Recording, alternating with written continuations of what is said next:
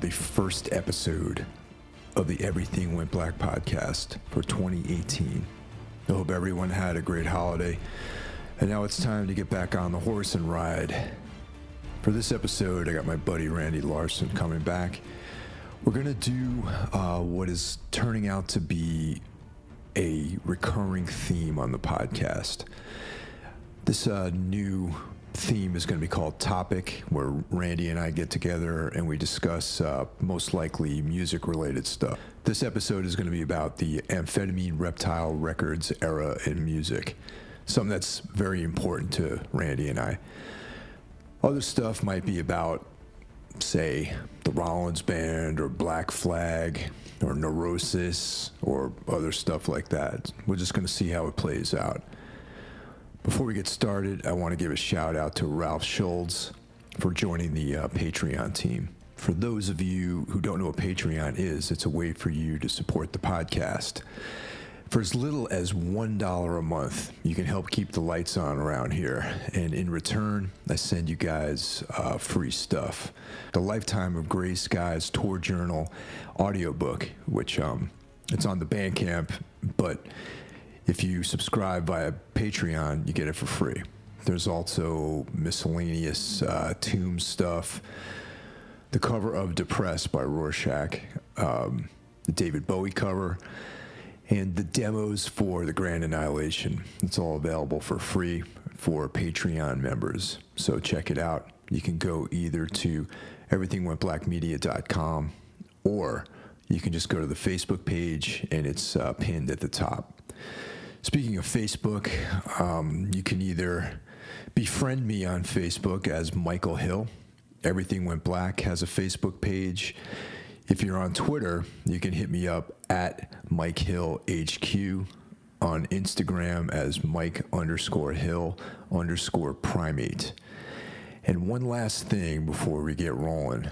I'm going to give a little shout to some of the associate sponsors on it, go to the website, everythingwentblackmedia.com, and you'll see two banners for Onnit. Hit up one of those or either of those, takes you to the site, make a purchase, and I get a little taste of that. Also, this entire show is brought to you by Savage Gold Coffee, which is my coffee brand. You can go to savagegoldcoffee.com and uh, buy away pick up a bag of coffee. I got a dark roast, a medium roast, espresso, all that sort of good stuff. And away we go. So this is, uh, you know, some professional audio engineering going on Yeah, I here. see that. I'm like looking at that little meter jumping up and down. I'm like, oh, something's wrong here. I don't have any clue what I'm doing, so it's a good thing. It's a good thing you're the engineer slash host slash entertainment. Yeah, so you touch base on that. Touch and go, quarter stick, Yeah. alternative tentacles. AT was like maybe Zeni Geva and uh, Oh, God- Neurosis, God Bullies God Bullies was on there. They had something on on uh, on on AT. I think both their albums are on alternative tentacles. And is it because one of the God Bullies records was too, right? Or no? Huh? Because I, I got, um, God Bullies. Uh, they have one on alternative tentacles? Now I'm trying to hunt down all their stuff, which is super hard to do. well, they they also had some records on Glitter House, which was um See, that's a that's another thing, man. There's some of these German- labels, like those all those labels Craw was on before Hydra Head, like Choke Incorporated. Yeah. like, there's a lot of those weird labels. that don't exist. They existed just in the nineties. right, right, right. that people you know quickly forgot about. I'm I'm curious to see how many people that listen to this actually would have heard of any of these bands. You know what I mean? Because um, one of the things that I take like I think about the cows and God bullies, and I think about um, that it's like a household word to me and you. Right, it is. But how many people don't know what the fuck we're talking about? A lot, I bet. A lot. Let me just look this up real quick. God bullies, Wikipedia. I'm curious now. I, I could be wrong, but I They thought- do have stuff on alternative tentacles for sure. I just don't know Okay. how many. Let's see. Mad Queen, Antisocial Propaganda, Radio Records, AMREP, and Alternative Tentacles. Okay, so All I Want Is My Mama came out on Mad Queen. It's a 7 inch. Fear and Pain 7 inch came out on AMREP. Mama Womb Woom came, is an AMREP 12 inch. Hey, that's on that's on AMRAP. Yeah, it's on AMREP. I have that Let's see. So, right now. Warn Everybody, Dog Show, Plastic Eye Miracle, Join Satan's Army, Mama Womb Womb all came out on AMREP. And then Sympathy for the Record Industry single. Um, there was an El, uh, Kill the King, which came out in 1994. Holy shit, man. Was like, that was on AT. And then they had a, a seven inch on anti-social propaganda and a seven inch on radio records. Now, check this out. The first AMREP seven inch came out in 1988. Fear and Pain. Wow. 1989, Mama Womb Womb came out on AMREP. Join Satan's Army came out in 1990. Plastic Eye Miracle came out in 1990. Dog Show came out in 1990. What? War on Everybody came out in 1991. So between 1990 and 91, Three albums. they put out, um, let's see, 90, two, uh, uh, two seven inch, like a double seven inch, an EP, and then two LPs in like a year, basically. Wow. Yeah. Who does that anymore? I guess maybe the Melvins. That's about it. Yeah, but unlike the Melvins, who put out some substandard shit, I bet you these these God Right. Records are sick. Uh, that record store that's like a few exits up off the Merritt Parkway, Uh-huh. Red Scroll. I just they just got in that Mama Womb Womb record the other day. It's I got it on hold for me. Don't tell me that, man. Holy shit! Wait, You now, have what, some of that stuff, don't you? I don't have it. I don't have Mama Womb Womb. No, I you have, have some of the other records. yeah, yeah, definitely. Yeah. Yeah, I have Plastic Eye Miracle. I got I, that's that's a band, dude. Literally, I heard the name. Yeah. Never heard a single song until that day we we did a podcast. We both we made a playlist or played it in the background. Yeah, remember? yeah. Oh, that's right. And I had a song on there. and yeah. I didn't know who the fuck it was, and I've been obsessed with them ever since that. They're um they're an interesting band, man. It's like because they um I can hear almost like a Nick Cave birthday party thing going on with them a Sure. little bit. Yeah, you know, yeah. but not at all, really. You know. No, uh, so the Midwest is so weird. Yeah. Well, that's like most. That's all right. That's the thing, man. Like, like this podcast is about Amphetamine Reptile Records. Okay, which was started by ex-marine Tom Hazelmyer, gun enthusiast. gun gun enthusiast, probably right-leaning. Uh, Oh, I'm sure. I'm sure. you know, and uh, he started the label like way back in um, let's see, Was it '88? You said. What did I say here? 1986. Holy shit. And he apparently he put it together just so he could put out Halo of Flies records. Okay, right, all right, because that was his. That was his. Yeah, band. he was in Halo of Flies, and he had some other other things he did too. But that was like the early, you know, AMREP stuff was, uh, you know, around Halo of Flies. But um, you know, once again, the late '80s and into the '90s is a way different in landscape of music and uh, business and and record labels and promotion and all that sort of stuff than we have now. Obviously, you know? Sure, definitely. And um, I'm going to say that I think like, um, you know, SST was kind of like the template for a lot of this kind of stuff. You know, I agree. that- especially SST. I mean, you- you know, there's like there was SST, Dischord, and um, you know, AT, Touch and Go put out hardcore, but it's like SST kind of had that like freewheeling, like you know, they would have Black Flag and Husker Du, but then they also had like Saccharine Trust and like um, Blind Idiot God and Yeah, like all this Meat- stuff. Meat Puppets. The Meat Puppets and Painted Willie. Painted Willie and It's all this real like wacky shit. kind of like free open source vibe of putting out records. Greg Ginn's a fucking hippie, man. That's Yeah. why. But like I feel like AMREP had such a like wide variety of bands, but also there was this kind of like weird like uh, you know thread that connected them all kind of aesthetically. You know what I mean? Yeah. You know, and I think a lot of that has to do with the fact that a lot of these bands, especially the earlier ones, are all based out of uh, the Midwest. Yeah. which You're right, they a are. fucking weird place. Yeah, absolutely. I've spent enough time in the Midwest.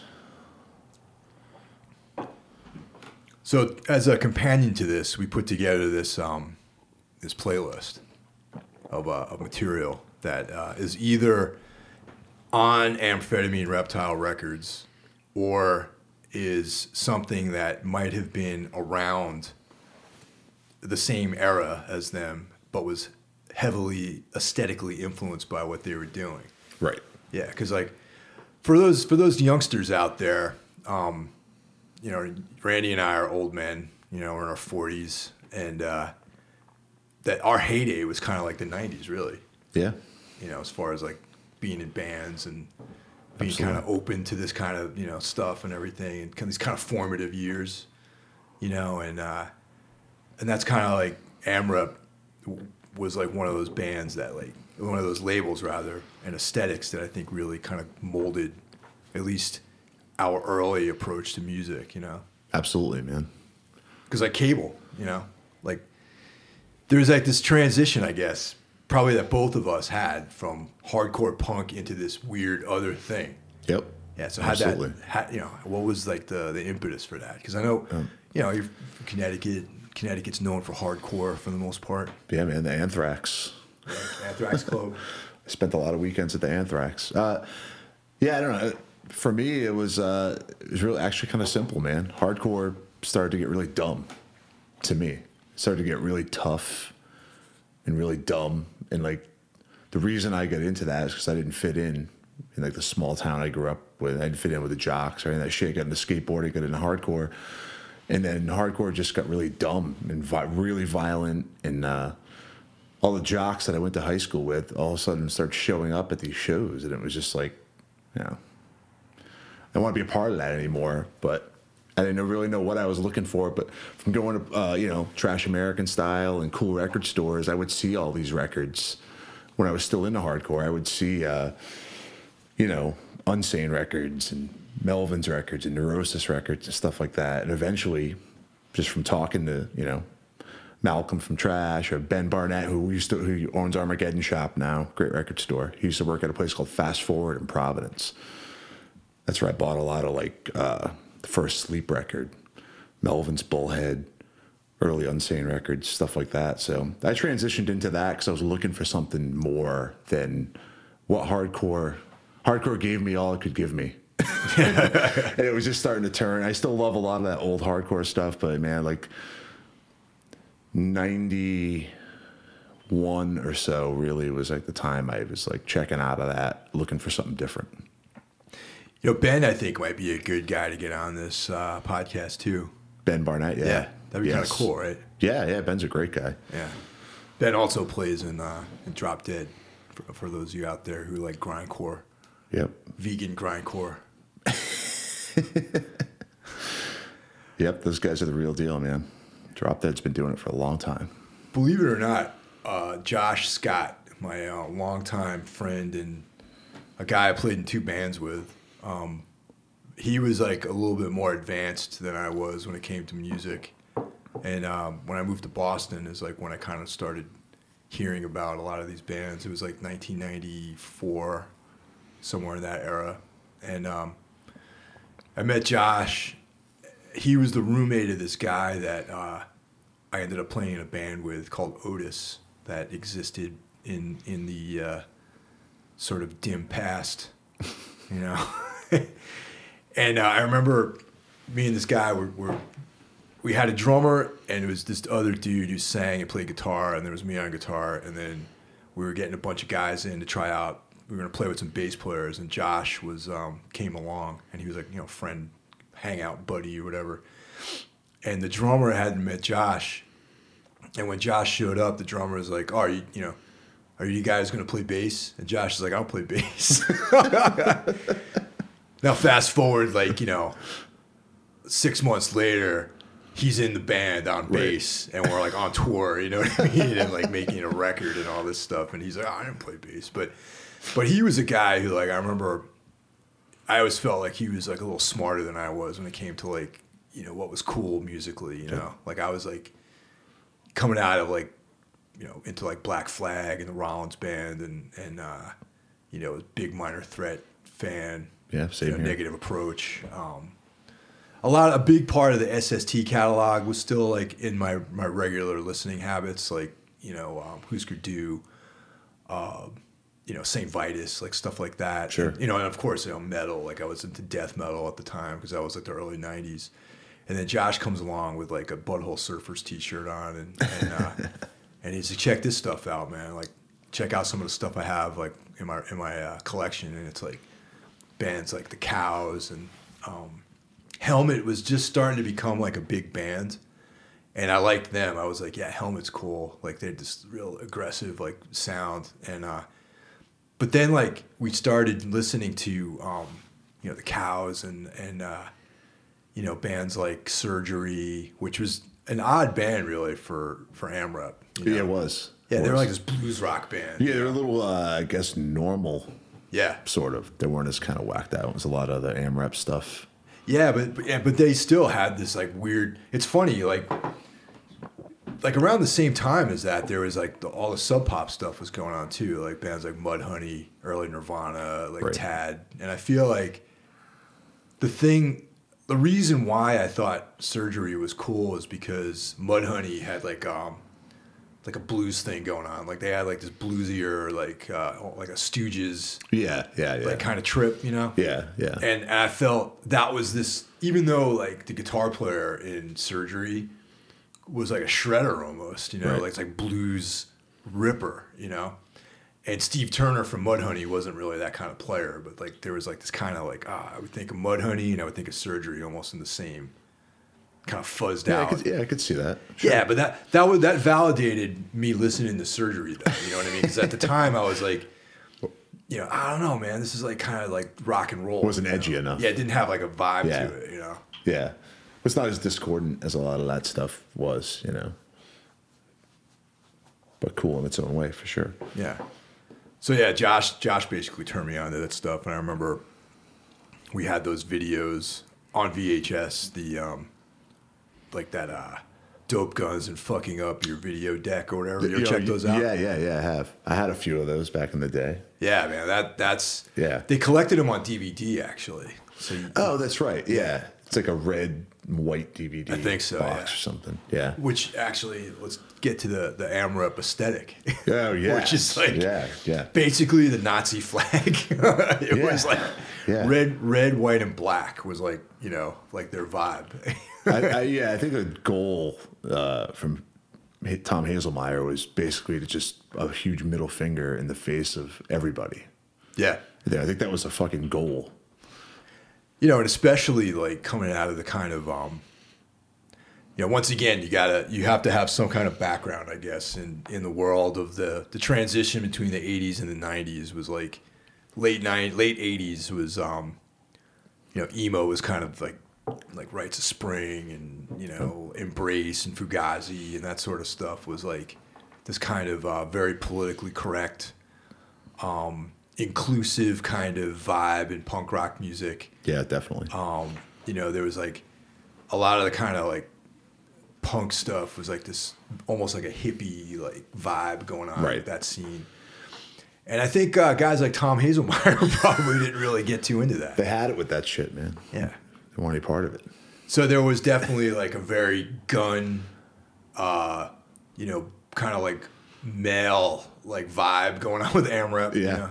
Yeah. Like, almost like this, almost borderline, like a very misanthropic, anti, um, you know, not not a very, uh, you know, life affirming sort of vibe to the AMREP, you know, which I think fit very nicely into your yours and mine like mindset at the time, possibly.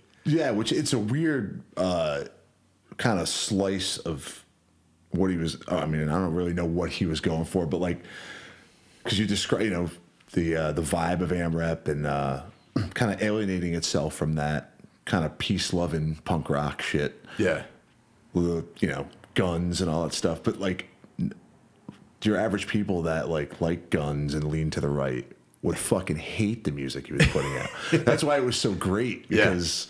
It's just so like the dynamic was so confusing to people. If you didn't get it, you didn't get it. That's it, man. Like your average dude in the Midwest hammering down Budweisers in a pickup. I'm sure he loves fucking guns, but he's not digging the cows No, hell no. he would like kill himself if he Yeah. had to hear the cows. You know what I mean? So the whole the whole dynamic of it was kind of crazy. And also, AMREP brought in this thing which is absent from a lot of music these days this very dark sense of humor. Yo, You know absolutely. what I mean? It's like that. Absolutely. Back then, it, it was like a lot of the artwork, you know, they use swastikas. And Oh, like, yeah. You know, like, like, uh, Freely. freely use all this like weird Nazi imagery, and there would be Yes. you know Peanuts characters with cocks and shit like that. You know, like Right, right. you know, like stuff like that. And it, and it was like in this day and age, like you could never ever pull something like that off without getting you know Antifa like burning Yeah. your warehouse down. Or You would get hammered. You get beat up by like a bunch of dudes and like vegan kids in ski masks or something. You know? AMREP does still exist today in a different form, Yeah. but it could never. St- I don't think it could ever start today. Do they still put records out? Yeah, they do. Like, is it reissues or is it actual new releases? Uh, it's I, I don't. I think they reissue some stuff, but not in the like same way they put out records before. They do like limited vinyl pressings with like real special artwork and stuff like that, and they're all like pricey because you know they're they're boutique releases. Like if they'll put out a new a new Melvins record, they'll do like a special vinyl version of it. They'll do like a couple hundred of them, and they're Yeah. like eighty bucks a pop or whatever. Right. And they sell out in thirty seconds. Actually, come come to speaking of rare and politically incorrect artwork, there is the you remember the um the Melvin seven inch series, Yes. right? Then they all had death's heads on them. Yes. Because the artwork was literally just like a, a death's head, like the SS, like Yes. and Yes. uh, the Melvin's logo was in this like old English, you know, Yep. like very very uh, fascist looking font. Yes. And um, in my opinion, the material on those seven inches was not some of their best work, unfortunately. Well, they have a lot of work. Yeah, they do. Not all of it's, not all of it is something I like, but that's just me. You know. Yeah, I mean, I'm a I'm a big Melvins fan, and I appreciate most of it. I love some of it is I think incredible, but Yeah. they put out so much stuff. I don't know how anyone could love it all and be honest about that.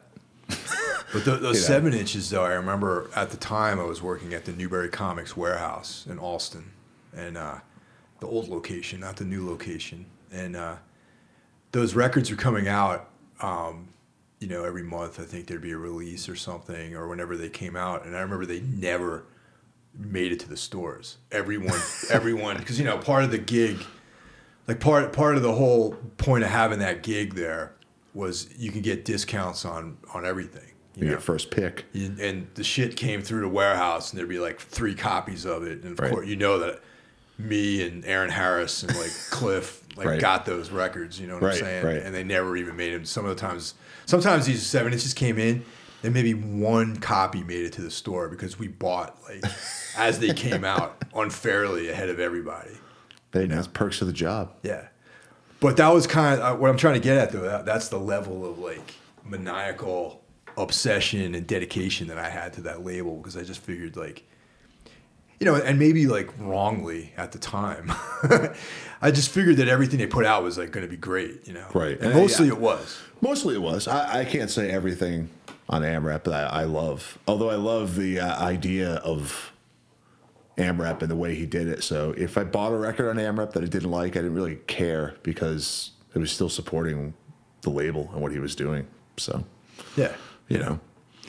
But uh, as it just, they're also, especially in Boston, because I was like where I was living during the heyday of this whole thing. There seemed to be this, um, yeah, like a parallel scene existing among a relatively small group of uh, musical, you know, enthusiasts and musicians that was pretty heavily influenced by like the sound of AMREP, which is like this, you know, misanthropic, you know, kind of antisocial, noisy, um, you know, characterized by like distortion and kind of like, uh, you know, heavy drums and, you know, a lot of noise basically. And, uh, and, and there was like this, this small group of bands that were not on AMREP, but you and I are both huge fans of. Right. Yeah. There's quite a few from all around the country. Yeah, from all around. But I was just thinking Yeah. mainly for Yeah. me because my, my whole awareness Boston. of this thing was like Boston. Well, Otis, your first band, had uh, noise rock elements, I think. yeah, I see a notice. you did. Oh yeah, right. Yeah, with uh, Caspar Brötzmann. Yeah. yeah. Yeah. that was an interesting thing, man. Because like the drummer had no idea about any of this stuff. The drummer was like uh, into like heavy rock music, and you know, I think he might have. Um, great guy. Like I really, I, someone I am more or less still in touch with is a drummer of that band, and and he, um, you know, he had more of like a conventional musical thing going on, and me and Josh were the guys that were like heavily into like the AmRep stuff and the Melvins and all that. I could hear some helmet, some Melvins. Yeah, definitely, definitely some helmet. Definitely, yeah, absolutely big- helmet. yeah. Huge helmet. Um, the singer, other guitar player, though indicated to me that he dug all these bands, never creatively was like one to. Uh, he never came across with anything that sounded like that. Like his, I, I this is you know, my thing is like I think that like in the '90s, with um, Nirvana being you know multi stars and Soundgarden and uh, you know Alice in Chains becoming you know whatever maybe a few years after that, but like there was like this thing of like alternative rock, you Right. know, and I feel like that might have been his kind of um, green light in a way to be creative in a way that wasn't necessarily along the lines of like of total negativity that we were going for. Right. You know, I think he saw the band because all these bands were getting signed at the time. Because like, even in Boston, there was like all these, you know, bands that getting signed to major labels. Like even before that, there was like that band Seka, the thrash band. Oh, yeah. They got Yeah. signed. They changed their name to Strip Mine because uh, the porno actress Seka sent them a cease and desist. And then uh, Letters to Cleo, they had the song Remember that name. whatever, like 90, Be- it was a Beverly Hills 90210. Or Or didn't they play live at uh, the Peach Pit? Or They had, they had some something I don't know. They, they were they were like you know rock stars or whatever. Right. You know. Then of course there was like the Lemonheads and yeah.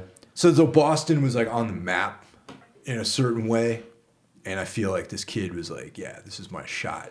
You know, I got like a band, people come and see it. You know, like there's a label that put our records out, and this is my like big you know push to become like a you know rock star or whatever. So his. I think his vocals never really married up with the band so well. Right, And like his lyrics were about shit that it, I couldn't relate to and was stupid and whatever. You know, I say that in complete, you know, I'm cool with whatever. I don't, you know, it's, it's something I can talk about because it's something I played on. So I never really thought that Otis was on the same caliber as like say a band like La. Well, La, a lot of bands were on Yeah. uh, the same level as them. And talk, that's like an underappreciated band, which I think most of these bands that we're going to talk about, outside of, you know, the Melvins and Helmet and stuff like that, La Gratona to me was a band so ahead of the curve, so ahead of the, time. Just They were just incredible. They were just insane. Uh, they'll never get the credit they deserved. Yeah, I mean, I, I um, Taz is a really good friend of mine, obviously to this day. I mean, he played an early version of Anodyne, Right. And uh, yeah, to him, he's just like proud of it, but he was just like, yeah, whatever, man. We made, made some tapes, you know, right, Like, right. But um, yeah, they were they were like, if they had come out, because the thing with Lagratona was that they definitely were like a, in the quote unquote noise rock world, which I hate that term Yeah. because that term didn't exist back then, really No, I know. and um, and they also were dudes who played in like hardcore bands. Yet they were a little ahead of where hardcore went with with the sort of discordant chaos. You know, Sure. bands like Dead Guy and Yeah. you know. So I think that if Lagertone actually come out like maybe three or four years later, they might have gotten signed to like Victory Records or something like that, you know, or, or Revelation would have put Do you think so? I, I don't know. I mean, think hey, it's a little too weird. Victory put out Dead Guy. They put out uh, Bloodlet, right? Yeah.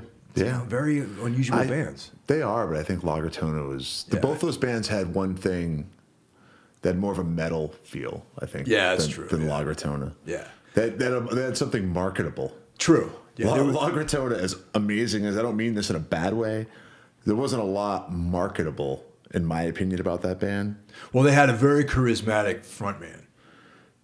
Yeah, oh, definitely. Yeah, but I don't Colin. think in a way like a label guy is going to look at a band and be like, yeah, I think you know, I think people are going to like this. Like, I, I don't know. To me, that band was just so weird. Yeah, definitely. Yeah. maybe that's just wishful thinking. Could be I, wrong, Yeah, but yeah. I, I also feel like um, I remember at the time I was thinking like, wow, you know, they got this very charismatic front guy playing this like very very hard to listen to music, and like if anyone was gonna like put money into one of these obscure bands, it would have been them because of that combination of like really brutal music and you know, brutal in a in, in a different way than like say the Melvins were brutal. You know, Right. they were like real visceral, they like this like very Right. you know tribal drums and crazy guitar parts and vocals were just like gut wrenching. That that band could have had like a little bit of a push, at least for one record. You know, Well, they were that good. Yeah, that they're great. They they should have. yeah, um, And then you know, along with the bands that weren't on AmRep, uh, one of my f- well, but two of my favorites. Since you're talking about Boston, uh, Boston area was Glazed Baby, which I think is right there with La Gritona, one of the most underrated bands Yeah. of the quote unquote noise rock definitely. scene. Everything they put out, I think, is amazing. Uh, I've seen them play a lot back in the day to nobody. I mean, nobody. I mean, like three people. Cable played a few shows with them to nobody. They were still to this day probably the loudest band I've ever seen live, especially at a club setting. You know, um, I they're just incredible. Not all their records are out of print. Like a lot of these bands, all these records are out of print, hard to find. You can find it on YouTube and stuff like that. But they were one, and then the other band uh, was Craw from Cleveland. Who played recently? Like within the last few years, they had a reunion. Right, they played a few shows. Yeah. um, but I also seen them, you know, to not many people, and they're just an incredible band. Hard to describe, man. Uh, they're like the King Crimson of noise rock. Oh yeah.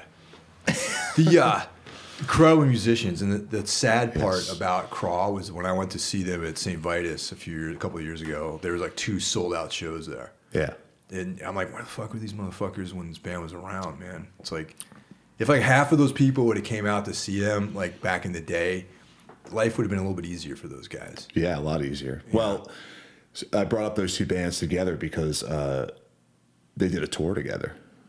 Glazed Baby and Craw. I, Yeah. They did a huge tour together, and uh, I just remember the tour. Derek Hess did a. He used to do a lot of tour posters for those bands. Yeah, it was like a pig in like a ballerina dress, Mm-hmm. And then it was the name of the tour was "You guys play like a bunch of girls." Yep, I remember that. it was like it was two of my favorite bands, man. I've been still trying to hunt that poster down. It goes for big bucks, I think, on eBay or whatever. But uh, those two bands actually blew my mind outside of the AmRep world, and there's others too, but those two in particular, yeah, definitely. were so good.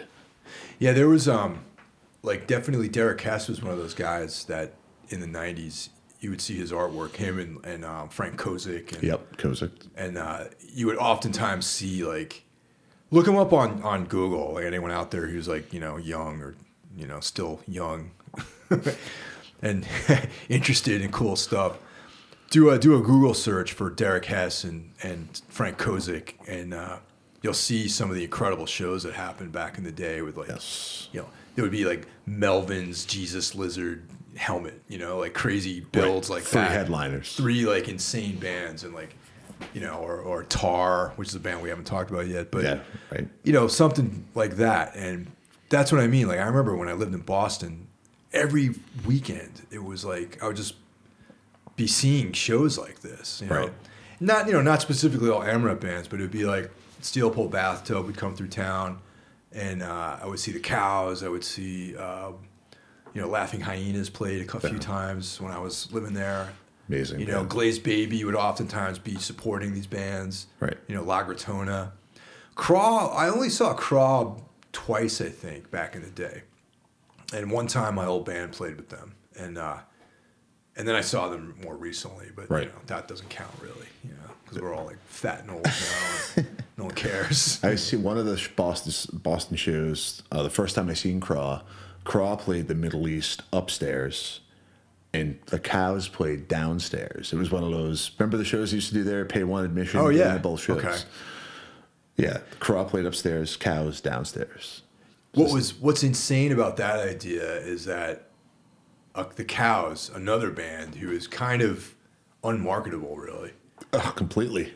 played the Middle East downstairs, which is a capacity of like either six or eight hundred people. Yes. Now, I mean, I might have been at that show. The, it probably wasn't sold out, but There was a lot of people. there was a lot of people there. Yeah, there was, eh, yeah, there were. There were Yeah. a lot. I don't know if it was sold out either, but there was a lot of people there. Definitely, yeah. I mean, it took a lot to sell that place out for Yeah, sure. yeah. You know, 800 people, 600 people, Right. whatever. But it was definitely a lot of heads were at that show. And that's like, you know, to think about a band like the Cows pulling in like 200 people is crazy these days. It's really crazy. Yeah. really crazy. Yeah. But, uh, but yeah, that's, um, yeah, that, that was a, a heyday of like good shows. And, uh, I don't know. It's, it's weird because I don't, it- it's funny to think maybe maybe it's because I'm so fucking old, but like I just don't feel compelled the same way I did during that time to go out and see these see bands. Like I don't feel like like for example, you could see a bill with like these three mammoth bands on it. That just doesn't happen anymore, I feel like. I feel like it doesn't either. A lot of times I wonder too, though, is this is there shit happening and I'm just too old and tired to Yeah. seek it out? But when I think about that, I say no. that's not that's not the case. There's just not as much cool shit happening. You know, that's that's how I feel about it, man. I don't know. Uh, oh, one more show at the Middle East upstairs. Speaking of stacked bills, was Zeni Geva, Japan. Today is the day. Ingles baby. oh yes. I was at that show as well. Yeah, and Cable played the, sh- the show the night before in Connecticut. We we were the opening band on that package, uh, which was a mind blowing two days because we went to the show again in Boston. You know, the night after. Now, I'll bring up one important fact that today is the day was the opener in Boston. Today is the day it went on first. Yeah, I don't even remember. Oh yeah, yeah. This is something. This is notable because, you know, I'm not going to fault you if you've never heard of Zeni Geva or Glazed Baby. Yeah, However, most of you probably have heard of Today Is the Day, who are still active and still putting out records, Still going and strong. touring and going strong. Back then, this was uh, this this was the first, the self-titled um, release. Yep, that was the That was their first relapse record. Oh wait, no, no, that No, was that their was the last, last AmRep. AmRep. Right, sorry Right. about that.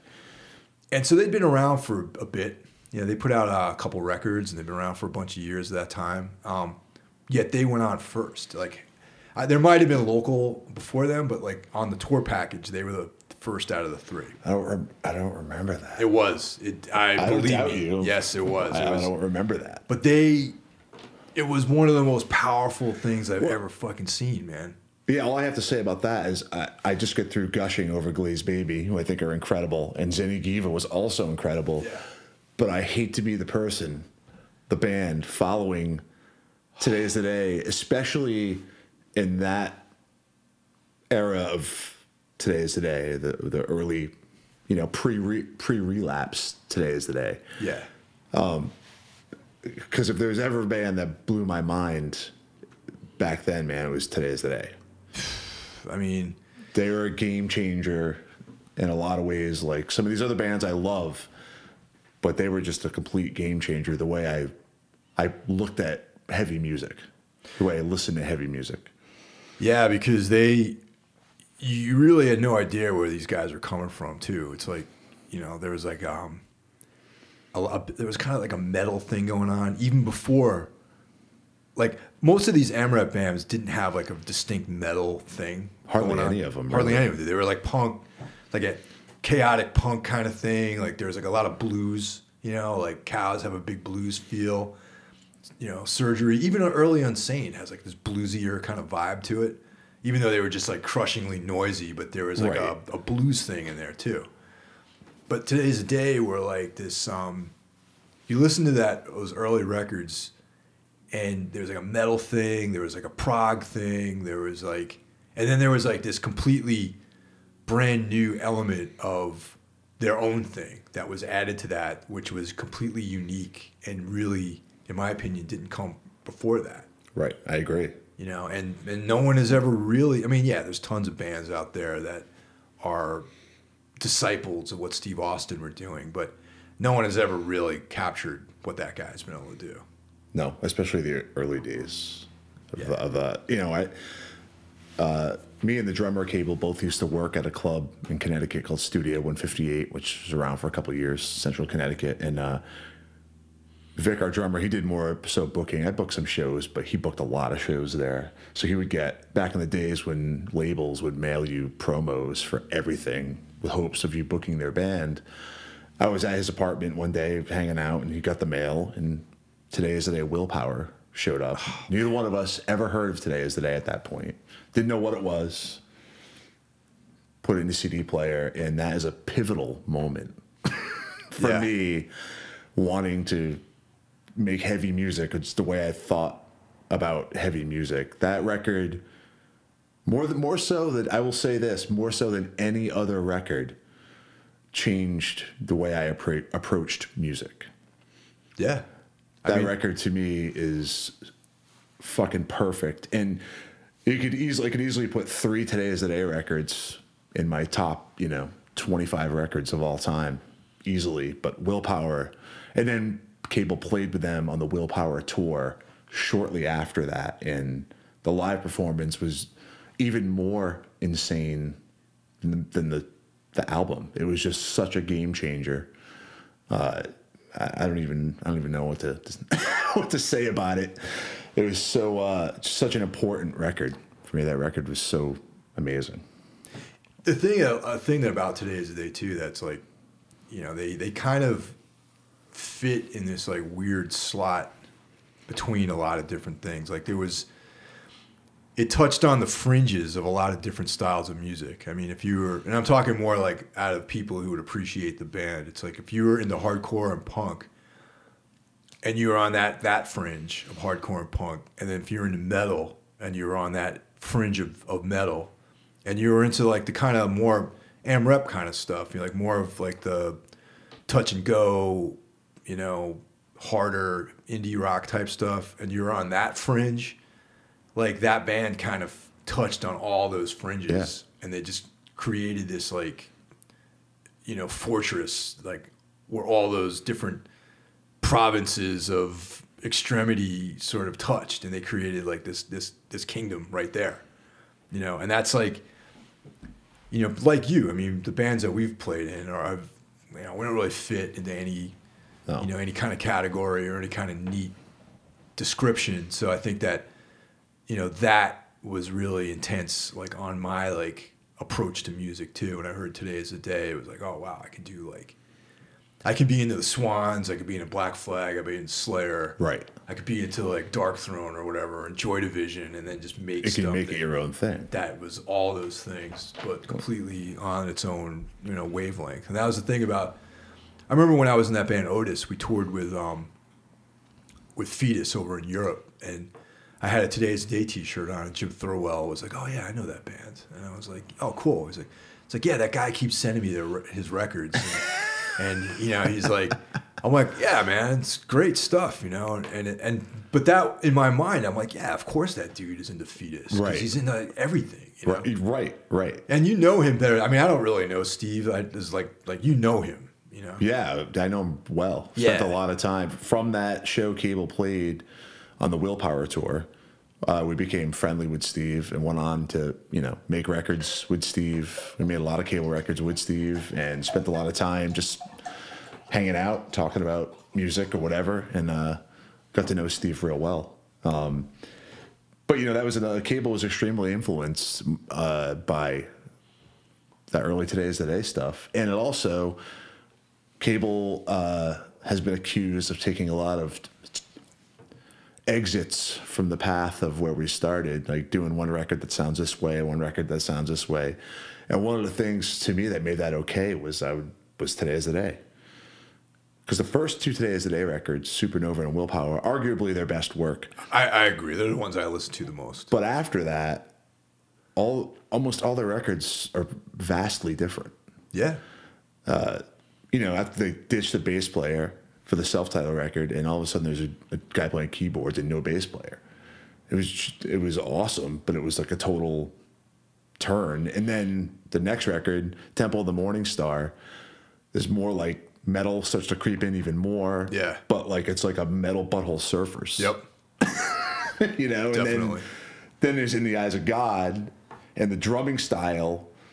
Brad Leaves, who I still think is probably my favorite drummer of all time for for you know non metal type music. Yeah, definitely.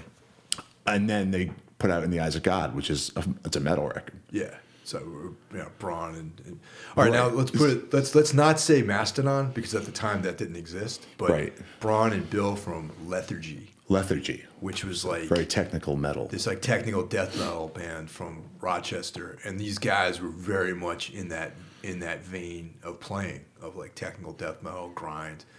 Like, I remember my old band Otis. I remember like we had an immolation sticker in the van, and uh, we were driving around Rochester with Brann and Bill in the van, in the van. Oh wow. And Brann used to have used to he used to dress like Bernie actually. He used to have like creepers and like a pompadour. Right, right. And I was like, who the fuck is this guy? And like, and he's like, oh yeah, man, immolation. And I'm like, fuck, this guy likes immolation. and then I st- and that night we were playing with Lethargy, and I saw like what that guy was able to do with the drum Yeah. set, and I was like, oh man. And then okay, Yeah. fast forward a few years later, they're living out in Western Massachusetts, playing it today is a day. Right.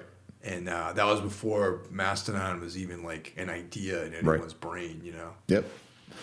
Yeah, it was crazy. All those uh, Is the day still and still to this day keeps making like pretty different records. You know, I mean, and they all sound like today is the day because you know Steve is there doing it. The centerpiece is there making that music, writing that music, creating that music, and from Memphis, Tennessee. Yeah, which is important to mention. Definitely. we seem to be hitting the location topics with a lot of these bands.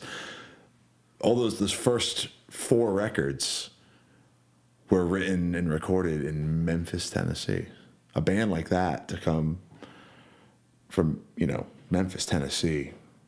Yeah, you know, but it's like I haven't been to Memphis a bunch of times. Like I can, in a way, understand why somebody would make music like that from there. You know what I mean?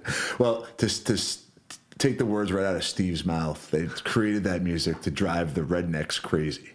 Sure, that would do it. Pretty sure it succeeded. Yeah. You know, uh, you know, I've been been there a bunch of times, and like there is like this heavy, like oppressive, like vibe there. Of I mean, and if anyone out there is from Memphis, no disrespect, you just got to understand that I'm from a different part of the country, right. and like I, I have, you know, hey, you know, the Northeast has its own oppressive, Yeah, you you know, could say that going again. on.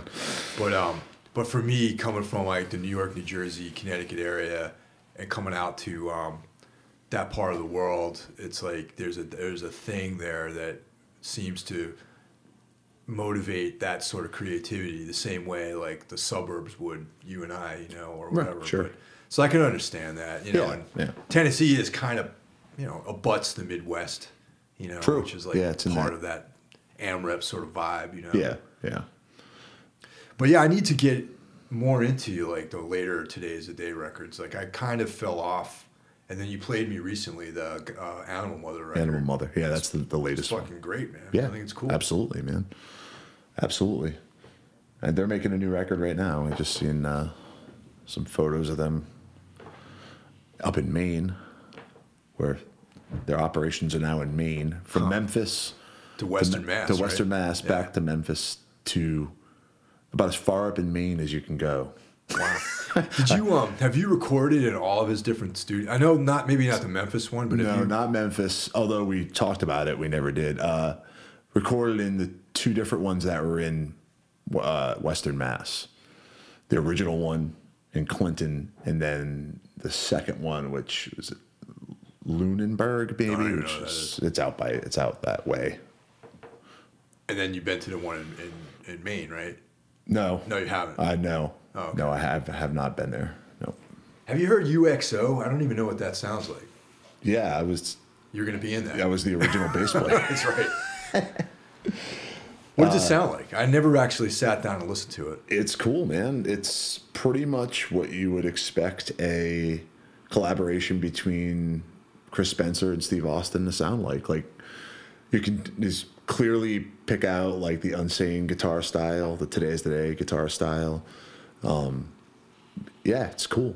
it's a it's a cool record. You know, it was kind of pieced together with people recording their stuff separately. They did that short run of shows, so I don't think they, you know, really get the time to like gel as like a, a unit. But it's it's a cool it's a cool thing. Yeah, I was I was originally supposed to play bass on it, and for different reasons, it didn't work out. Who played bass on it? Though? Anyone we know? Uh, a guy from Boston, his name uh, Arnie. He uh, he's a bit. Uh, Somehow that name. he's been playing in bands around Boston for a while. okay. Right now, uh, he was in. Actually, he was in a band called Whitey. Oh yeah, with, uh, With the guy from Glazed Baby, Andy from Glazed Baby. Mhm. I have some of those. Yeah, Cable records. played a show There you go. too. Maybe that's where I know that name. Yeah. Okay. And I just he's a guy I've seen around a Yeah. lot, and he's probably done other bands too. I'm just not familiar with what he's done. Um, so he ended up playing bass on the record because I couldn't do it or whatever. But um, yeah, it's a cool record, man. It's definitely worth checking out. And That was on Reptilian, Oh right, from from uh, from Baltimore. Baltimore. Yeah, They still they put out some good shit, man. yeah. Reptilian they, Records. They put out the it, uh, both Easy Action Yep. records. Didn't they put out Cutthroats Nine too? Yep. Yeah. There's another like weird label that you know, Heroine Sheiks. I want to say they put something Yeah, out by them. Saw Shannon from from, the Cows, From the right? cows.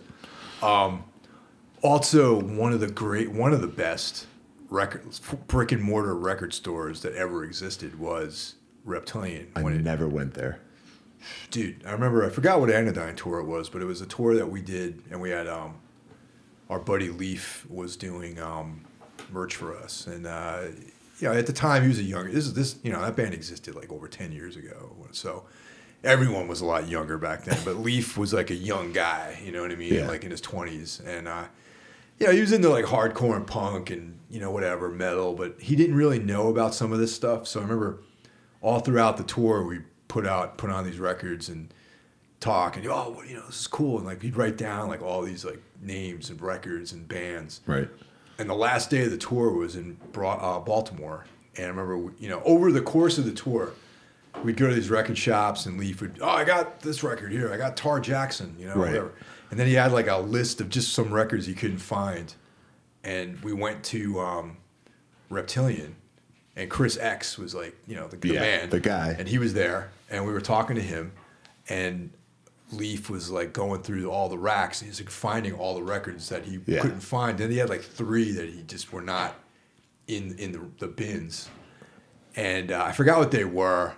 Um, and then I was like, "Oh, how you coming along on your list?" You know, I was telling Chris, I'm like, "Yeah, you know." He's like going through. He's like, "Let me see your list, man." He's like, grabs his list. He's like, "I have these three records back here." So he like went to like the the, the secret stash of like records, and he found the three that completed his list of shit. Right. And um, yeah, that guy, like, good, good dude. Um, you know, one of those people that's like, you know, you, you're you're real, you know, you're fucking tight with for like a number of years, and they just kind of drift away somewhere. Sure. Yeah. So I, I don't, you know, just I don't know. He's living his life somewhere, but uh, I remember every now and then for the subsequent years after that tour, he'd be like, "Oh, dude, I'm like." Obsessed with this and that and like just like really into like buying records and it was just cool you know Yeah. Yeah. Yeah. but yeah, that's like Reptilian. I think, you know, it was sad when I heard they were they were shutting down the store. You know? Yeah, I never made it there, man. But I, I would guess that if you were looking for any uh, that style of music, I heard that was the spot to go, man. They- definitely.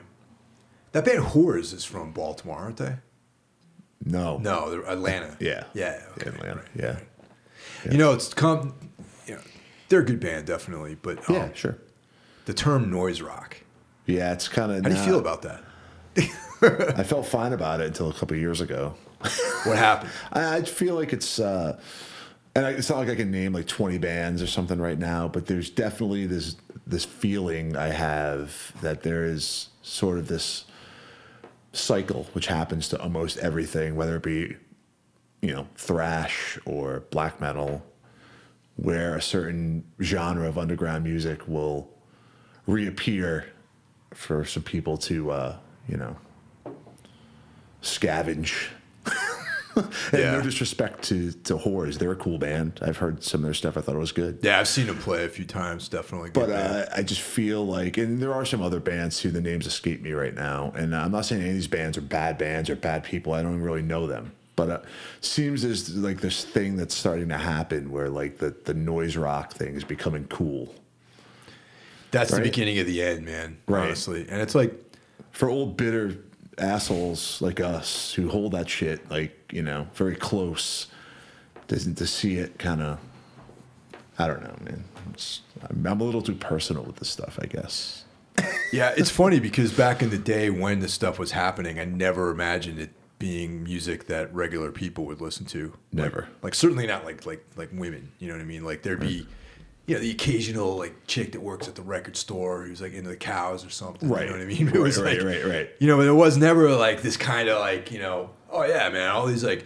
good looking people are here. You know, it's like no it was a place for you just know miscreants. no you know? one was good looking that was there Yeah. you know So I think that's that's my my problem with with like noise rock, you know, being because that term wasn't what they none of this stuff was called noise rock back then. back then no i mean the close the, the only argument you could i guess sort of make was that the amrep logo a lot of the times had the word noise Yeah. Which I assume where this noise rock term was coined from. I also thought that looked really cool on the logo. Oh, me too, Like you get the T-shirts, like great. with the, the AmRep logo and just says noise. But it didn't say noise rock. it said noise. It said noise. Yeah, Right. And that's kind of how us. I felt about it. I was like, I think actually, I used to refer to that music as noise. I was Yeah. like, oh, what are you into? I'm like, "Ah, you like noise. But then people would be like, oh, like Merzbow and and you Right, know, right, I'm like, right. no, not really that, but I like this kind of stuff. And I Right. show them my, you know, whatever, Tar Jackson record, you know. And, Uh, well, there's a band we could talk a little bit about too. Tar. A band that I've heard Page Hamilton say in interviews that actually influenced him. Really? Oh yeah. I didn't really know Page Hamilton was into like rock music. I mean, I thought he was more of a jazz guy who just played guitar.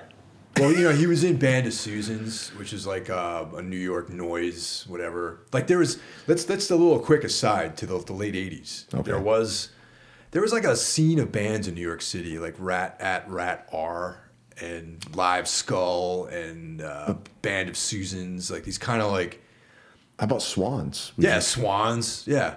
They were on. They were kind of like on their own vibration Yeah. completely, but So there was early, early Sonic Youth. yeah. right? Well, oh, fuck Sonic.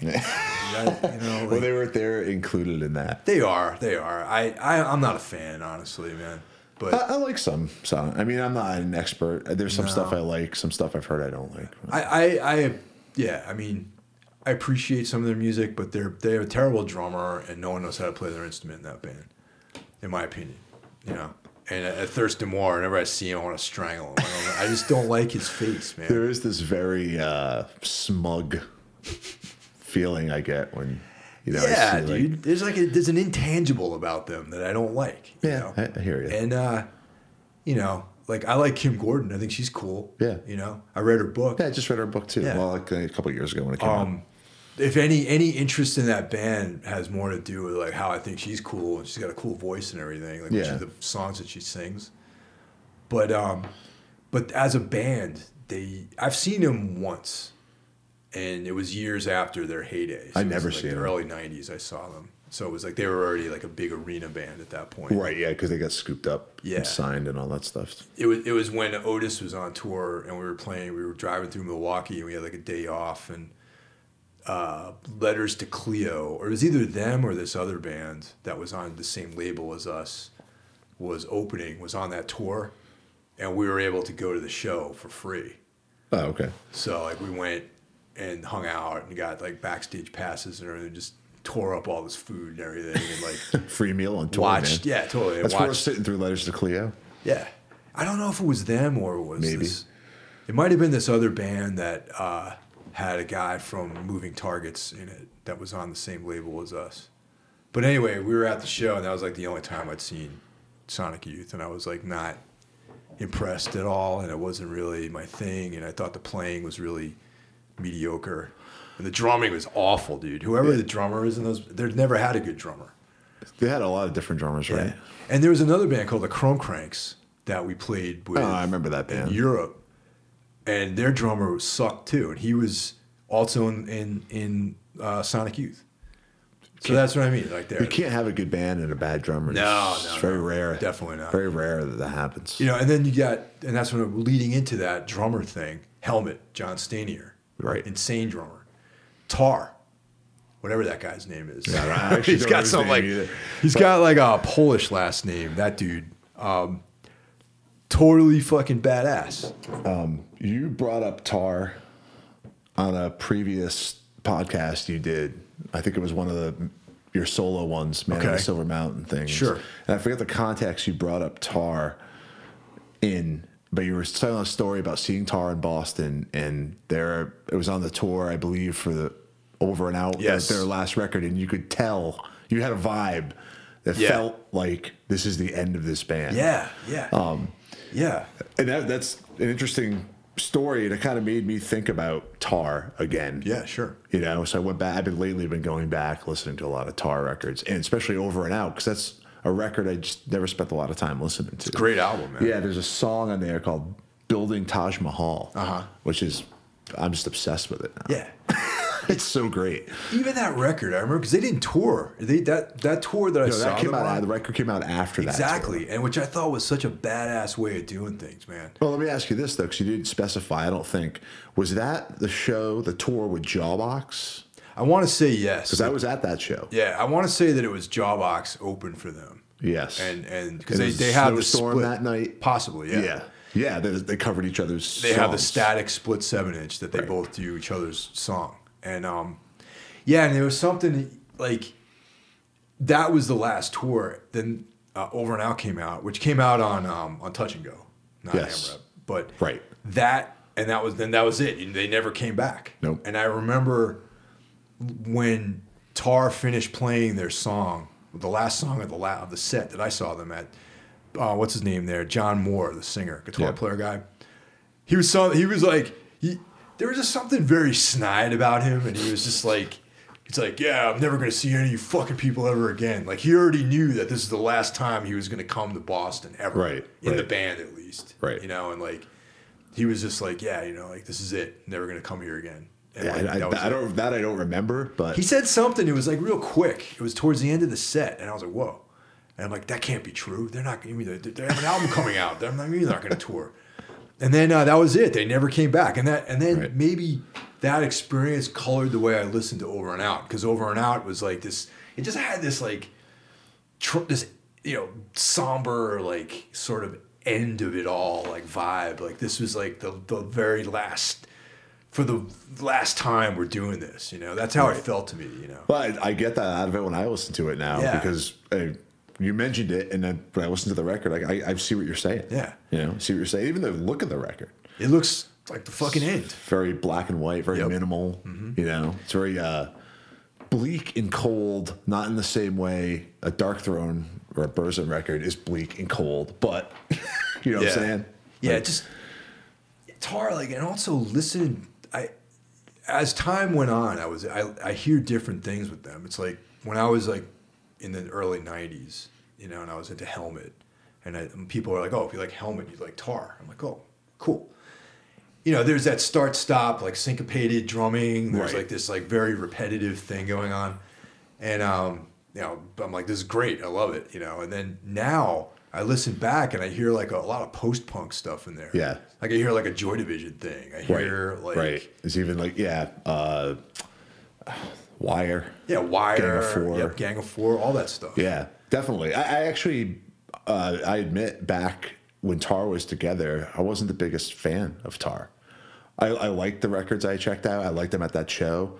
Um, only in the last few years, I've gone back to it, and I get way more out of it now than I did then. yeah. yeah. You know, like They also had this like quintessential Chicago '90s like aesthetic vibe, Yes. like look. You know, like Yep. everything about him was like Chicago. Like they're all like these kind of like Polish guys, you know, and they're like the smart haircuts and everything, and yeah, it was kind of pretentious in a lot of ways. and the, the very understated dress. The way they dressed was like you know just very like understated with like these kind of like dickies and you know, Right, right. you know, this black and white thing going on, and uh, yeah, it was like a weird pretentious thing. And I remember, I forgot what record it was, or maybe it was like one of the seven inches where they had the liner notes for like you know the recording, like you know recorded at you know Electric Audio Right. at night after work. You know, like like and you imagine I know because John Mohr is like an engineer or something. Right. Like he and you imagine this dude like at the plant, you know, like in you know whatever, like doing some design work or whatever, and then he's like, oh, it's five o'clock, I got to go, I got to go to the studio. And then he, you know, goes to the studio, takes tie off, and like starts playing like whatever this you know record they were In some on. ways, that's not much different than uh, your life was at one time. Yeah, yeah, but I, I was like, You weren't from Chicago. It's the only I difference. wasn't from Chicago, but I also wasn't like I didn't like my job really. I imagine John's. John you think he likes his job? I imagine him being into the career that he has because obviously he's. I think he still does it. If you look him up on Google, he's like uh, you know manager of the mechanical engineering department at like some you know company somewhere in the so much Midwest. Fatar coming back, huh? I, uh, well, they they did though. yeah, they played a couple shows. They played one of those Right. like touch and go whatever things. 25 year anniversary. Yeah. They just played a show this year. The summer they played a show. No way. Yeah, out somewhere in the Midwest, probably Chicago. Yeah, probably. Yeah, yeah it could go. And I think they they made it clear it was going to be the last time they were ever going to perform. Damn. Yeah, I know. Yeah.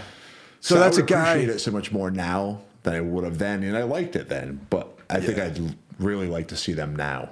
Yeah, definitely. I mean, Yeah. I, I've seen Tar. I don't know how many times, man. Maybe like Tar and Helmet and Unsane are probably the. I've seen those bands the most out of all these bands. Right. You know, Helmet like.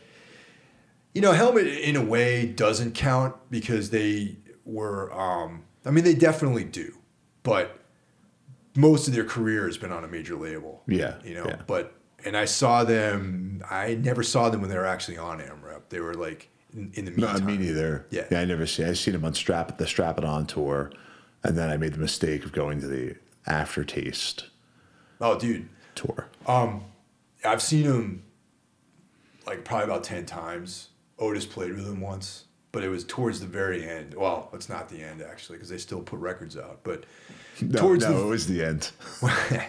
it was towards the end of that first run when it was like they had the revolving door of, of rhythm guitar players.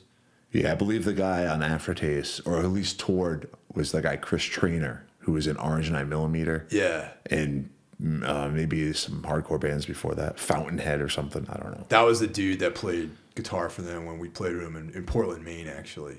And, uh, and I thought I didn't think it was very good. Actually, I thought he was kind of terrible. I thought. Me too. It was awful. Yeah. After the Aftertaste show I went to in Providence, he was playing guitar, and it was it was abysmal, man. I felt fucking sorry for them. Then I saw them, but they many times prior to that they were great. Like I saw Yeah, the time I seen them before, they were sick. Helmet Rollins band Yeah. and Sausage played Sausage. played out in um, somewhere like in, in the wilds of Massachusetts. Oh yeah, it was like a fucking Like a racetrack or like a like a hockey rink or something. yeah yeah. I, it was I- I remember that show. Yeah, I didn't go, but I remember the show. Yeah, Sausage was cool. You know, Les not- Claypool yeah, project, right? Not not the biggest. I mean, I like Primus, fine. You know, Yeah. not the biggest uh, fan though, but I thought they were great. Rollins, of course, was great. I love you know that was Same here.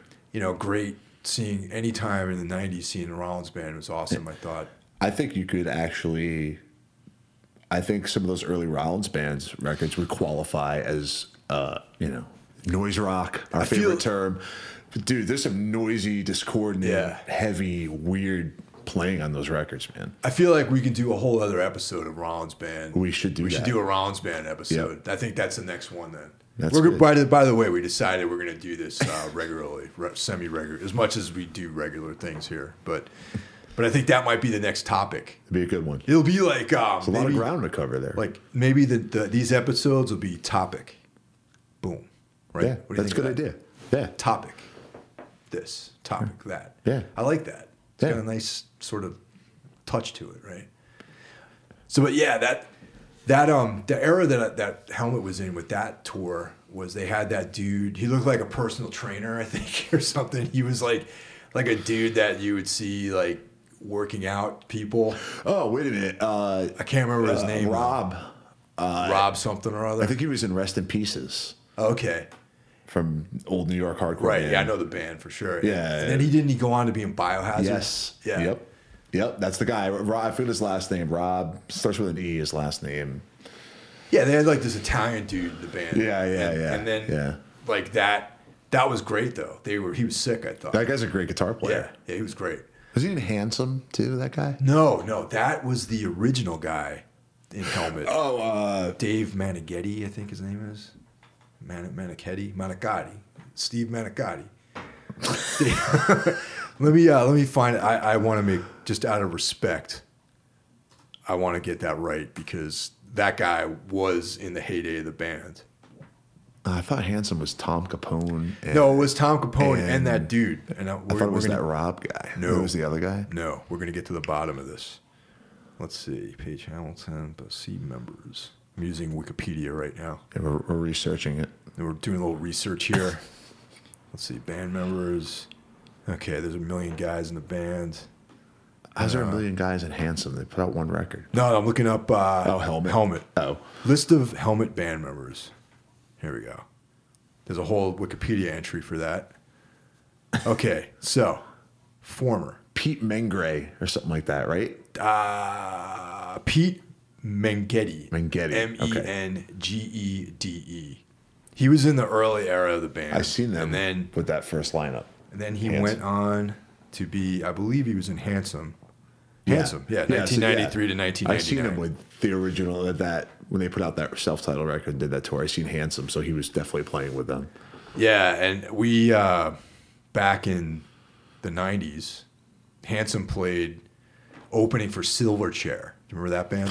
It was Yeah. like some, the, one of the original boy bands, It's like an Australian heavy metal boy band. trying to be like Pearl Jam, though, kinda right. But they were super young. they were these like young kids with, with like blonde hair and you know really nice teeth and everything and, and they they were like on this tour they you know once again this is that era of bands getting signed to majors everybody, yeah. and it was like they would dump a bunch of money in this band put out a record by them throw them on the road maybe they got big maybe they didn't and then you'd never hear from them again and i feel like that's what probably happened to handsome right or i'm sorry with uh, silverchair Oh yeah, but Handsome was opening for them. And I remember Pete Hines. I don't know him personally, I, I, I don't know him personally. but he was in the Cro-Mags, Yeah. and he was also in some bands from Boston. And in he- Murphy's Law. Yeah. Murphy's Law. Like he knew some of the people that I knew, and we were put on the guest list to go see the show at the Paradise, and um, watched Handsome. Didn't feel it. Me neither. It had some guy from Iceburn was in it, and uh, Yep, yep.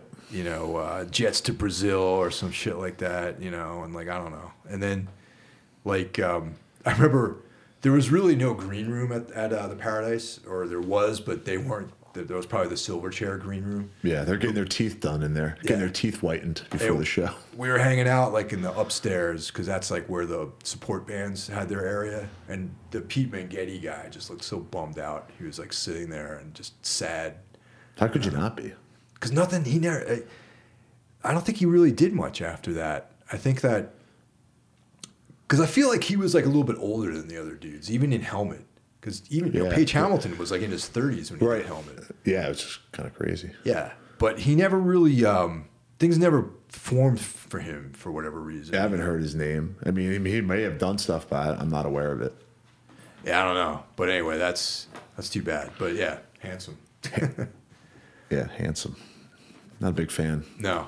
But I remember reading an interview with Page Hamilton where he was talking about how, um, you know, he was like, yeah, you know, like that was us trying to be tar. Yeah, that's interesting. That's wow. interesting. Yeah. Wow. So, so we, we put together a list here of, uh, which is going to end up as a uh, YouTube playlist because uh, a lot of this material isn't even available on Spotify, which was kind of like our that was our go-to thing originally. Like when we did the uh, the Springsteen um, Yeah. episode, we put together a nice Spotify playlist for everyone to enjoy. But this time around, uh, there was only a, a fraction of the material was on Spotify. Tough to find a lot of this stuff. Yeah. So I mean, we kind of both have some entries, compiled a bunch of stuff.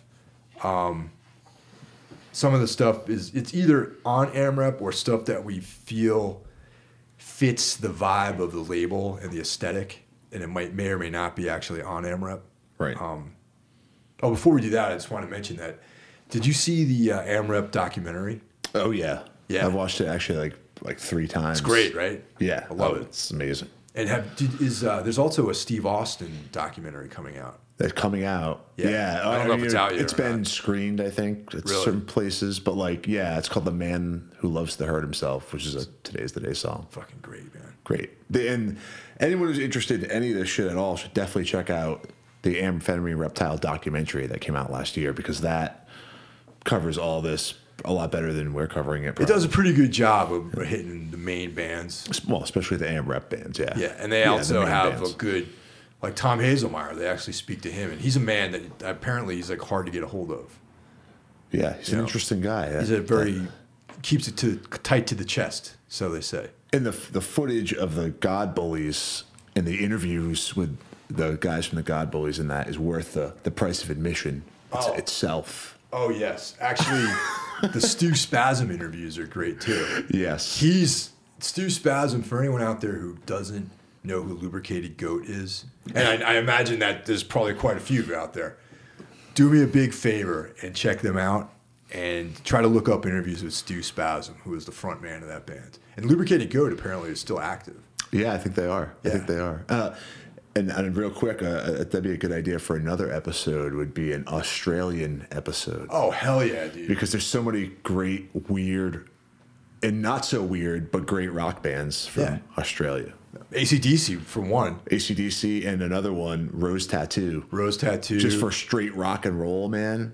And I don't think any any two bands, ACDC and Rose Tattoo, for straight like dirty, ass kicking hard rock, man. Those two bands. one, one of my favorite Australian bands though is um, is Beasts of Bourbon.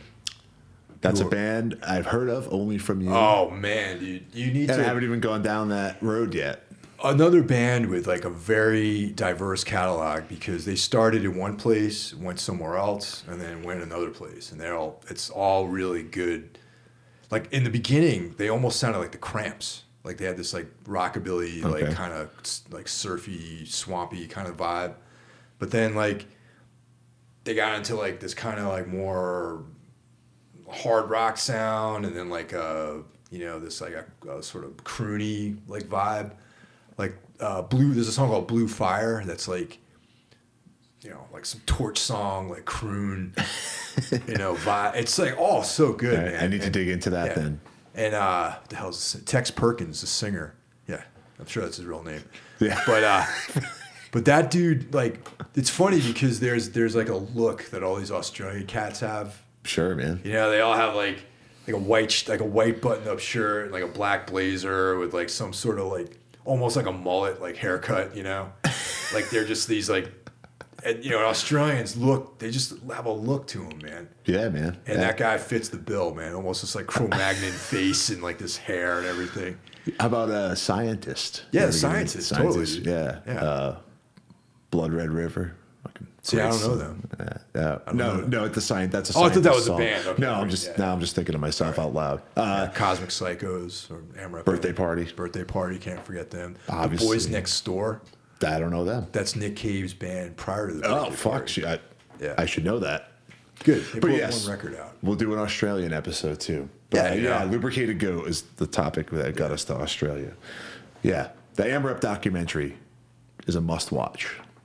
Also, real quick, since uh, I wanted to mention this too about today is a day where it's like you know there was this last year this this uh, rumor possibility uh, you know mis misfortune about Tombs and today's day touring together, and um, I think I mentioned this once before, but I really wanted to do that on a certain level. It's just that it's like number one, the, the U.S. tour didn't happen, like at all, and the European tour was done in a really weird way. With like, I was into the idea, but we never got any kind of like offer to do it, and then I just saw that there was, uh, you know, promotion going on about us doing it, but maybe down, maybe next year, maybe down the line, Tombs today's the day. I think that'd be cool. I think that'd be cool too. You know, it would mean a lot to me, actually. You know.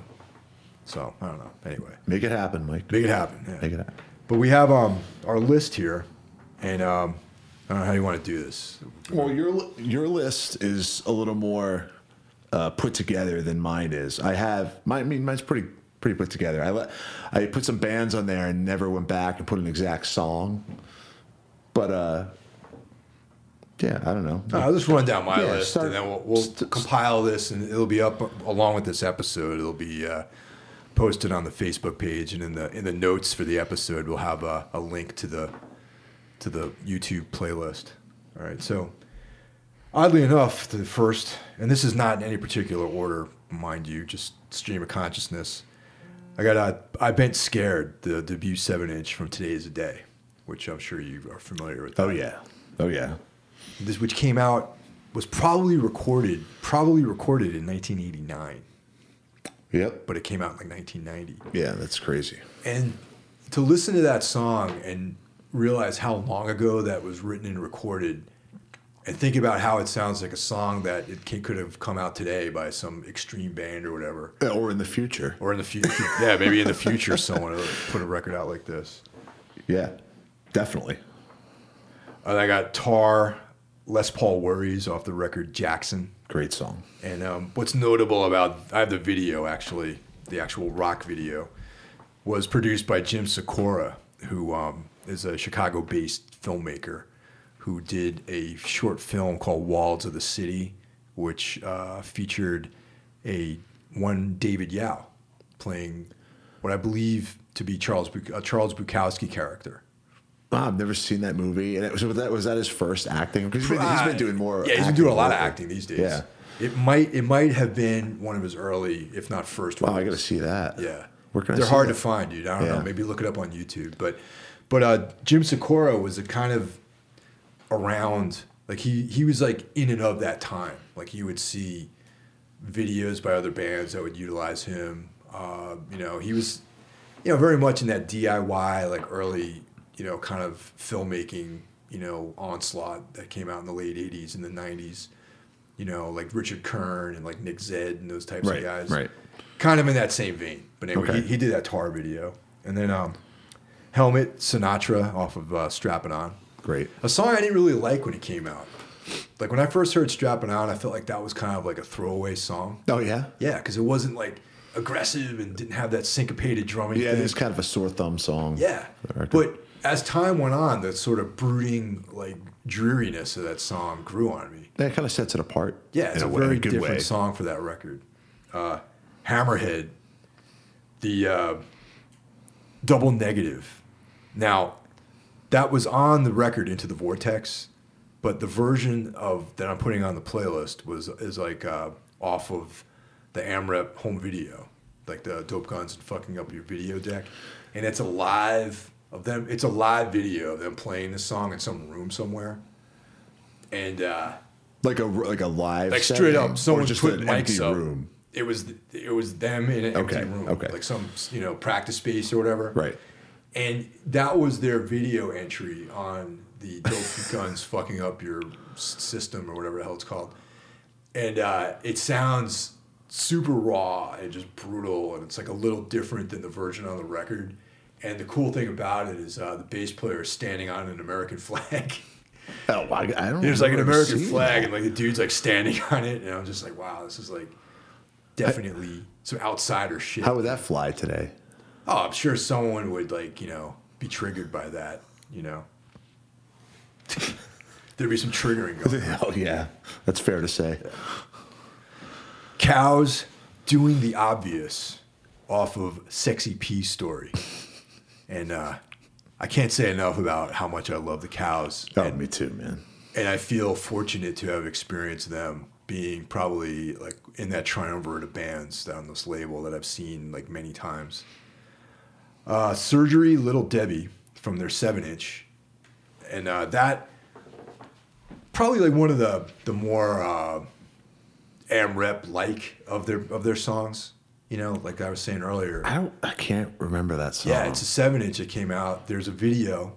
Man, watch this. Check out this uh, playlist. I like the man. There's fact that I'm gonna have to yeah check some of this out. Yeah, Some of some of this, I admittedly, I'm not familiar with. I mean, I'm familiar with the bands, but not the particular songs. Yeah. Little Debbie wasn't on any of their records. It was on uh, seven inch that came out, and they, they have a video for it. Like that was on, I think, one of the AMREP videos. They just played recently. Surgery In- in the New singer, York. the singer dead man Yeah, they played a show in New York. I'm- I'm- with some other dude singing. for it must have been.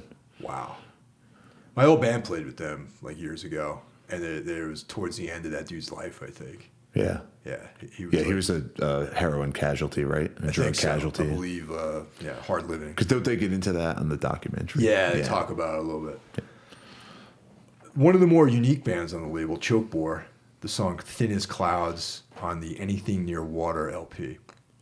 And uh, out of all the bands on AMREP, I think no one knows who they are really, at least not in the United States. Apparently, they have like a big career in Europe, but They do. they they're they're popular in Europe. I, I didn't. I, that I didn't know. But the um, they actually could have been like they could have been like an Afghan Whigs or something. Yeah. you know, Yeah, like- they have a little bit of that vibe. yeah, It's it's not as noise rock. exactly. Right. Yeah, especially as as time went on for them. I Right. mean, they, you know, that first record was you know a little bit more aggressive. Yeah, but yeah. they got more and more like uh, you know subtle and kind of like quiet and everything, and I could see them being more appealing to like indie rock kids and you know sadcore, whatever you want to call it. Uh, so they were they were part of the uh, A clusterfuck. clusterfuck tour. with Today Is the Day and Guzzard. Yeah. Correct. Guzzard. Yep. That- Guzzard. Pairing Today Is the Day and Chokebore is interesting. I think it's to me that I would wish that tour. I wish I had seen that tour. I didn't. You know. I didn't either. I didn't either. We got uh, my last two entries here is lubricated goat uh, in the raw, which is like a you know killer song. Oh, actually no, that's not in the raw. It's um, bad times off of the, their their compilation track on Dope Guns and Fucking in the Streets. The bad times song. That song is like pretty tight. something else for anyone who's interested in any of this stuff. Yeah. Another great thing to pick up besides the AMREP documentary, they compiled "Dope Guns and Fucking in the Streets." Maybe we should explain. Yeah. Oh yeah. We haven't really talked was a series of compilation seven inches that AMREP put out. Some of the bands went on to do albums with AMREP. Yeah. Some didn't. Some just contributed. Like Jawbox, who was on Dischord before Yep. they signed to a major, they contributed a song. A lot of them are one-time contributions, but there are nine, whether nine or I ten. think there's like nine. Yeah. they've compiled all those onto a CD or a double LP. And that's also on iTunes too. Yes, it is. It's on Yeah. iTunes. You can still get the vinyl and the CD, I believe, from like even Amazon has them. Um, Hmm. Great collection. The artwork has like the that feel austere, that like we're talking like about. fascist look that all their records yeah, have. Yeah. yes. So that is a great collection to uh, pick up along with all this stuff. How did we not mention that earlier? I don't know. We're because we're stupid. And then uh, the final track on my list is "Let's Go to Hell" by God Brothers off of uh, the Dog Show LP. And great bands, you know, if you like uh, Midwestern depression and uh, despair, uh, I think that's the band for you. yeah, and creeps. Creepy vibe, very creep vibe. Yeah. that band with Mike Mike Hard. Mike. Hart, fucking uh, yeah. That's, well, as, as much as I think, I, you know, I like to think I know a lot about this stuff, these bands and stuff. Uh, this that God Bullies is a band I've heard the name, but up until a couple years ago, you turned me on to actually listening to them, and now I'm obsessed with them. Yeah, they're great. on the on a mission to get all the physical copies of the stuff, which isn't easy to come by. It's a lot of digging through discogs and calling record stores and asking for favors. um, but yeah, they've become one of my favorites of all these bands. Totally unique. Totally unique. A lot of these bands are totally unique, although we're grouping a lot of them together. Yeah. A lot. Some of the. I have a couple of um, honorable mentions here that did not make the list for no real reason, just because I didn't want to put them on here. I guess. uh, Cosmic Psychos, uh, Boss Hog, which is like Jon Spencer and Christina Martinez, and you guys probably know who Jon Spencer is. He was Jon Spencer, Blues Explosion, you know, Pussy Galore, like all that stuff. You gonna say something? Yeah, I want to make a correction Yeah, man. Of myself. Sure. So I don't have to do it next time.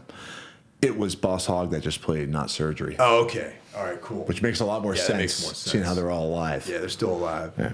Uh, Helios Creed, uh, a cool band, but I can't. I guess with, Helios Creed, I guess with all these bands I'm mentioning, there was no. The reason why I didn't put them on a list is because there was no identifiable track that Yeah, I could pick out as like representative of them. Maybe second tier isn't a great way to put it. Yeah. But these are like not bands that are, would be as recognizable as some of the other ones. Yeah, I, I think, I- exactly. You know, so Helios Creed, uh, Guzzard, who was on that clusterfuck. Uh, I almost put a Guzzard track on there, but you know, I guess personal preference. I just think of them more on this level. Right. And then Love Six Six Six, who actually, uh, my old band Anodyne played a show with them in at CB's in like 2002, which is like way after the fact. Yeah. And they basically didn't play. It was like Well, really? yeah, it was this kind of thing where um, there were some other bands on the bill, and by the time they went on, it was a weeknight. There was like no one there, so they just like put their gear up on stage and turned it on and like feed were feeding back, and they weren't even on stage. Like there was a drum set, Really? amps, and they put their guitars and leaned them against the amps and just like feeding back, and then. The sound guy was like, "Oh, what are you guys doing, man? Are you guys gonna play?" And the guy's like, "Oh no, no, no, man! This is our thing now. This is, our, this is what we do. This is our thing." It's a thing, huh? so I'm like, was anyone, uh, I mean, there's nobody there. "No, no so one." so no one was like pissed off, like that they didn't play? I was pissed off because I wanted to see him. You know, Oh, that's fair. they have a song called "Hard Rock America." Well, 2002, man. If it, if AmRep wasn't cool like 10 years before that, it definitely wasn't fucking cool in 2002. No, I, it was I mean, it was probably dead fruit on the vine in a lot of Totally, man. ways by 2002, yeah, um, which is uh, one reason why it's so awesome that it's sort of thriving again in a weird way. With, Yeah. with all these boutique releases and stuff that they're doing now. like real cool kids like them these days. Yeah. Yeah. seems to me Yeah, great. great. um, yeah, I could just, I'll just go through a few on the list I have. Uh, Tar, building Taj Mahal. A- Nice. Off, over and out. I mentioned earlier. I'm just obsessed with that song lately. I don't know why. It's amazing. Uh, six minutes plus slow burn, just dark. Great song. See, I don't even know that track. Yeah, do yourself a favor. Yeah, I gotta check it that out. one out. Uh, Cows, Cabin Boy, first track um, off the record that Buzz Osborne produced, Oh, yeah. Melts. And it, it just sounds like the first like two minutes sounds like someone getting like strangled underwater. And you like just keep turning your radio up, going, "What the fuck's going on?" And then it just kicks in, and Yeah. it's just devastatingly heavy in a very peculiar way. But Yeah, it's it's, a good way of describing it. Yeah. Um, and then I ended up going with a lot of non AmRep bands on my list, not on purpose, but uh, Glazed Baby, uh, a track called 3 4 off of uh, their second full length, Atomic Communist, was on some weird subsidiary of a major called like Red Decibel or Oh yeah, something. yeah. Season the Risk was on that label. Yeah. Yeah. They scooped up a lot of these bands. But uh, then uh, Killdozer, a song called uh, Working Hard or Hardly Working. It's the last track off their last studio album. Just awesome. Six plus minutes of pummeling fucking Killdozer. It's amazing all uh, lyrics are all reference to just a guy like working a shitty job. I mean, you know, there's been a million songs about guys working a shitty job at a factory or whatever, but for some reason, as a guy who's worked exclusively shitty jobs, still to this day, that that song just uh, has this weird effect on it. It's just so like downtrodden and fucking dark and miserable. But Killdozer is also a kind of a funny band. Yeah, they have a humor element, like a dark humor to their music. Right. For So there is that element to the song, but it's just it's just fucking great. I don't know. There's an irony. It's, uh, Yes, there is an irony. It's fucking great. It's also another song on that record called "The Pig Was Cool." Yeah. I Which knew was him a- school. Newman School. totally goofy song, but fucking awesome. And one of the best bass sounds ever. Killdozer. And the that fucking dude, the singer bass player, he looks like like Arthur Fonzarelli or something. like a little, small little fella, Yeah. too. Yeah, they're from like Wisconsin. Yeah. Madison. Madison, Wisconsin. I think so. Yeah. the sound of Madison, Wisconsin. uh, another band, which was another non-AmRep band, Dazzling Killmen. Yeah, definitely. A song called Bone Fragments, which Dazzling Killmen. They're like a there was an art someone there was an article I seen recently. I'm not sure who wrote it or where it was, but it was like uh, talking about them and Craw. Yeah. like kind of brother Sure. bands. I see a lot of resemblance in those Definitely. two bands. It's like very complex music.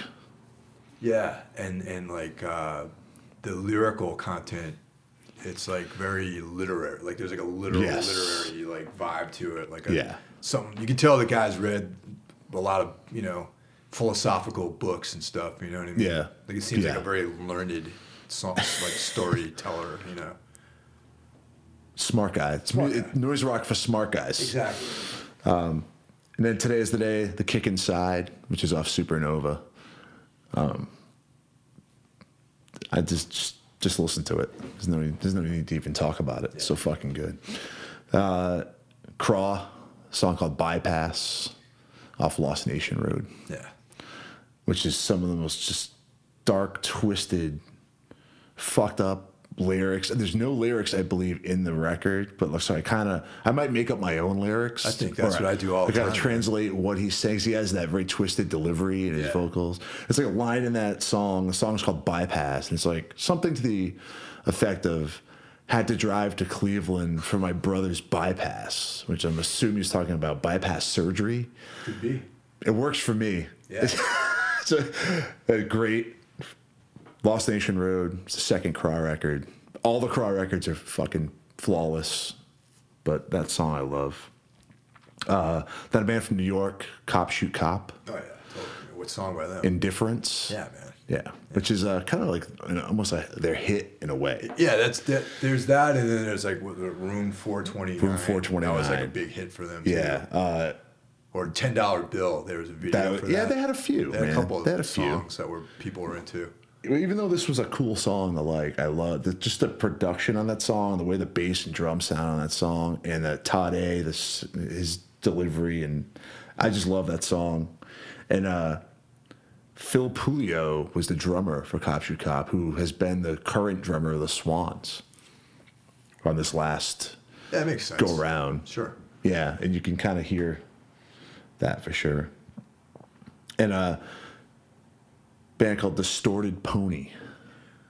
I have not Which- not familiar with them, man. I I've known about them for a while. I'm, I'm not like an expert on them. I know it was a I believe it was started as a two man project. One of the one of the guys I don't can't remember his name, but the other guy was London May, Samhain, Sam Hain. Yeah. I th- believe he was in Dag Nasty maybe for a second. possibly. uh, like a DC hardcore guy. But this is like in it's a noise noise rock. It's, it's got that AmRep helmet kind of feel, but it's like an industrial tinge to it too. Cool. They have two records. Both of them are on iTunes. Um, this is called "Death in the Turnstile," and uh, they're both pretty awesome records. One of one of their records is getting reissued uh, on a label from Detroit called Corpse Flower. I heard of that label. Yeah. putting out their vinyl. Um, so they're, I think they're touring Europe this year too or something. Check them out. The stuff's pretty easy to find on iTunes and YouTube. And uh, then uh, two more. Well, I got one more. band called Thrall, which is Mike Hard, the singer of God Bullies. Yeah, it's like I I I, I never I never actually listened to them. Yeah, well, I f- getting uh, turned on to the God Bullies through you a couple years ago made me kind of realize I've heard the name Thrall for years too. Never made the connection that it was even connected to anybody from AmRep or any of those bands. Uh, song called "Sometimes I Get the Urge," and it's I think I like God Bullies better, but the Thrall stuff is fucking good, man. It's solid stuff. Well, right on, man. That's all I got. Uh, that's all. That's that's it.